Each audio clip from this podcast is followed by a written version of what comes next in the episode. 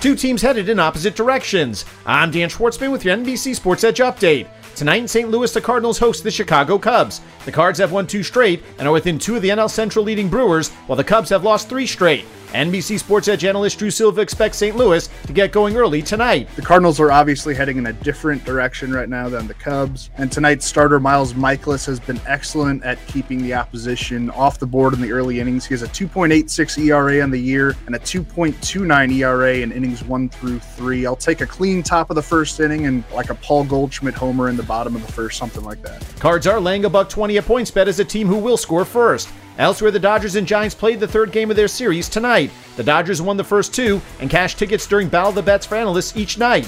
Why straight tonight? Drew Silva's on the Dodgers to win another against their rivals to the north. Backing the far better team in the Dodgers, even though they didn't do quite as much adding at the trade deadline as most were expecting. But we've got Julio Urias against Alex Cobb. Really like that matchup for Los Angeles. They won 8 2 on Monday, 9 5 on Tuesday, and I think they'll keep cruising tonight. LA is laying a buck 80 on the money line, but are even money on the run line, giving that run and a half.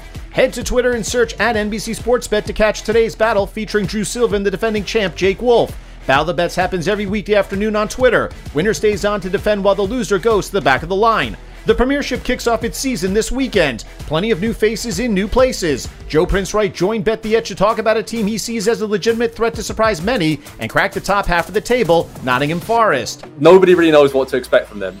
I don't think even Nottingham Forest know what to expect from themselves. so if they have a good start to the season, never rule out the momentum factor. You always see one good team, like Brentford last season, starting really well and then just riding that wave of euphoria. So I think there's a lot of excitement around Forest, right, lads, with the being oh, back yeah. in the Premier League for the first time since 99. Big team, historic club.